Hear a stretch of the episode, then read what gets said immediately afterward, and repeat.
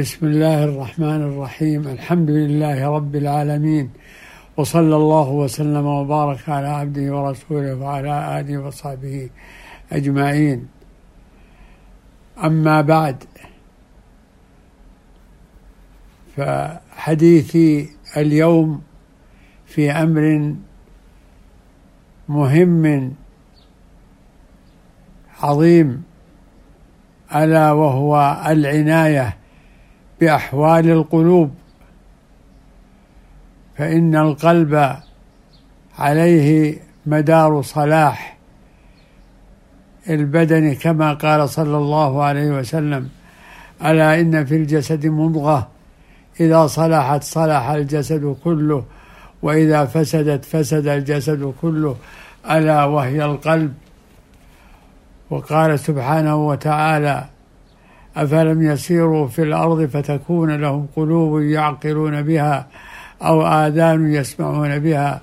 وقال تعالى إن في ذلك لذكرى لمن كان له قلب أو ألقى السمع وهو شهيد. فأعمال القلوب وأحوالها هي هي الأصل في أعمال لأعمال الجوارح.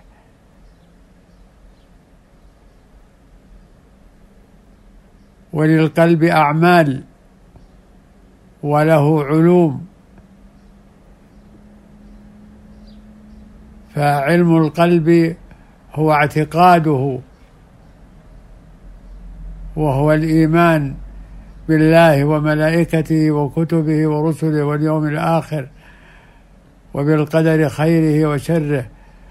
والإيمان بكل ما أخبر الله به في كتابه وعلى لسان رسوله صلى الله عليه وسلم. وأما أعمال القلوب فهي ثمرة لذلك الاعتقاد.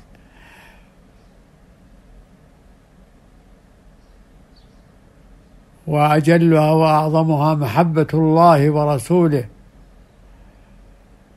فإن محبة الله ورسوله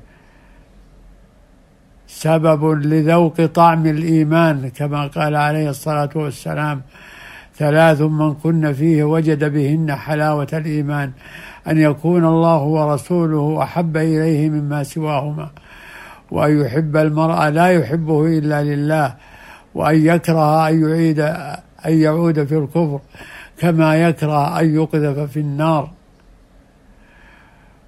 ومن أجل أعمال القلوب الحب في الله والبغض في الله.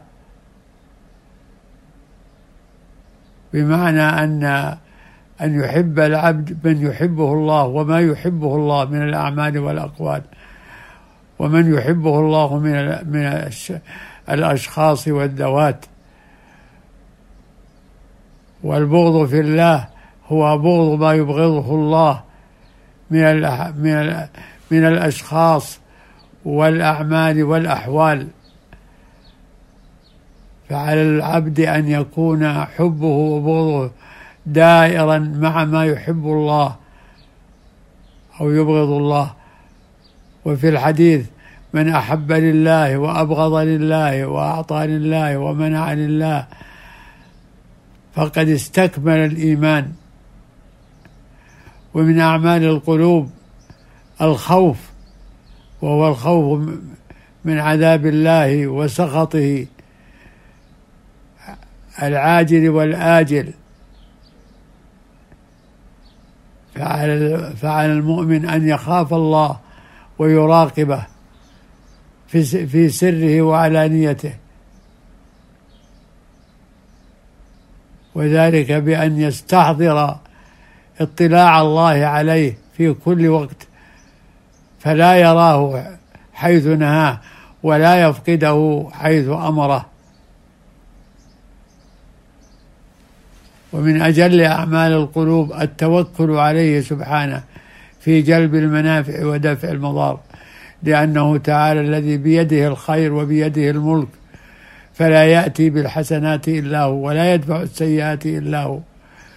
وبالتوكل عليه والاعتماد عليه يستقي وبهذه الأعمال يستقيم قلب العبد وتستقيم أعماله الظاهرة تبعا لأحوال قلبه وأعمال قلبه. وقد اعتنى العلماء في شأن القلوب وأعمالها فألفوا في ذلك المؤلفات ومن أجلها عندي إغاثة اللافان من مكائد الشيطان للإمام ابن القيم رحمه الله. ولابن تيمية رسالة تعرف بالتحفة العراقية كذلك في أعمال القلوب. ف ومن الكتب المشتملة على هذا الجانب مدارج السالكين للعلامة ابن القيم أيضا وهو شرح لمنازل السائرين لشيخ الإسلام الهروي لأبي إسماعيل الهروي. وهذه الكتب من خير ما يقرأ لمعرفة أحوال القلوب وأعمالها. وذلك من أسباب صلاحها. وقبل ذلك كله كتاب الله فكتاب الله هو أصل العلوم النافعة. وبتدبره وبتدبره يحصل العبد العلوم النافعة في لقلبه ولصلاح عمله.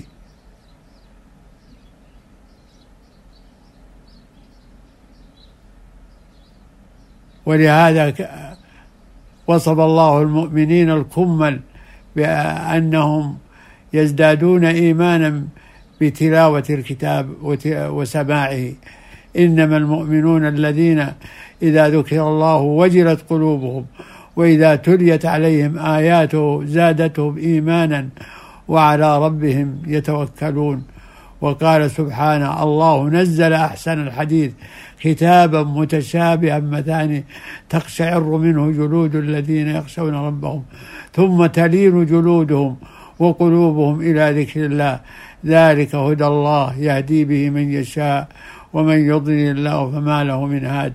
نسأله تعالى أن يشرح صدورنا لتدبر كتابه وأن ينفعنا به وأن يجعله حجة لنا لا حجة علينا. فأوصيكم ونفسي بالعناية بما يصلح قلوبنا وما يبصرنا في ديننا ويقوي عزائمنا على طاعته. وقد جاء ويحسن في هذا قول ذكر قول بعض السلف إن للقلوب إقبالا وإدبارا. فإذا أقبلت فخذوها بالنوافل يعني تزودوا من نوافل الطاعات. وإذا أدبرت فألزموها الفرائض. فإذا حصل عند الإنسان إقبال وانشراح للعبادة فعليه أن أن يستكثر من النوافل. وإذا شعر بضعف نفسه وغفلته فليحافظ على الفرائض لأن تضييعها هو أخطر ما يكون.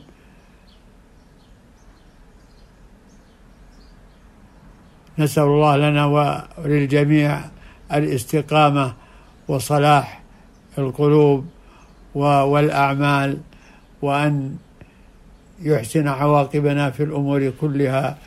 وصلى الله وسلم وبارك على عبده ورسوله.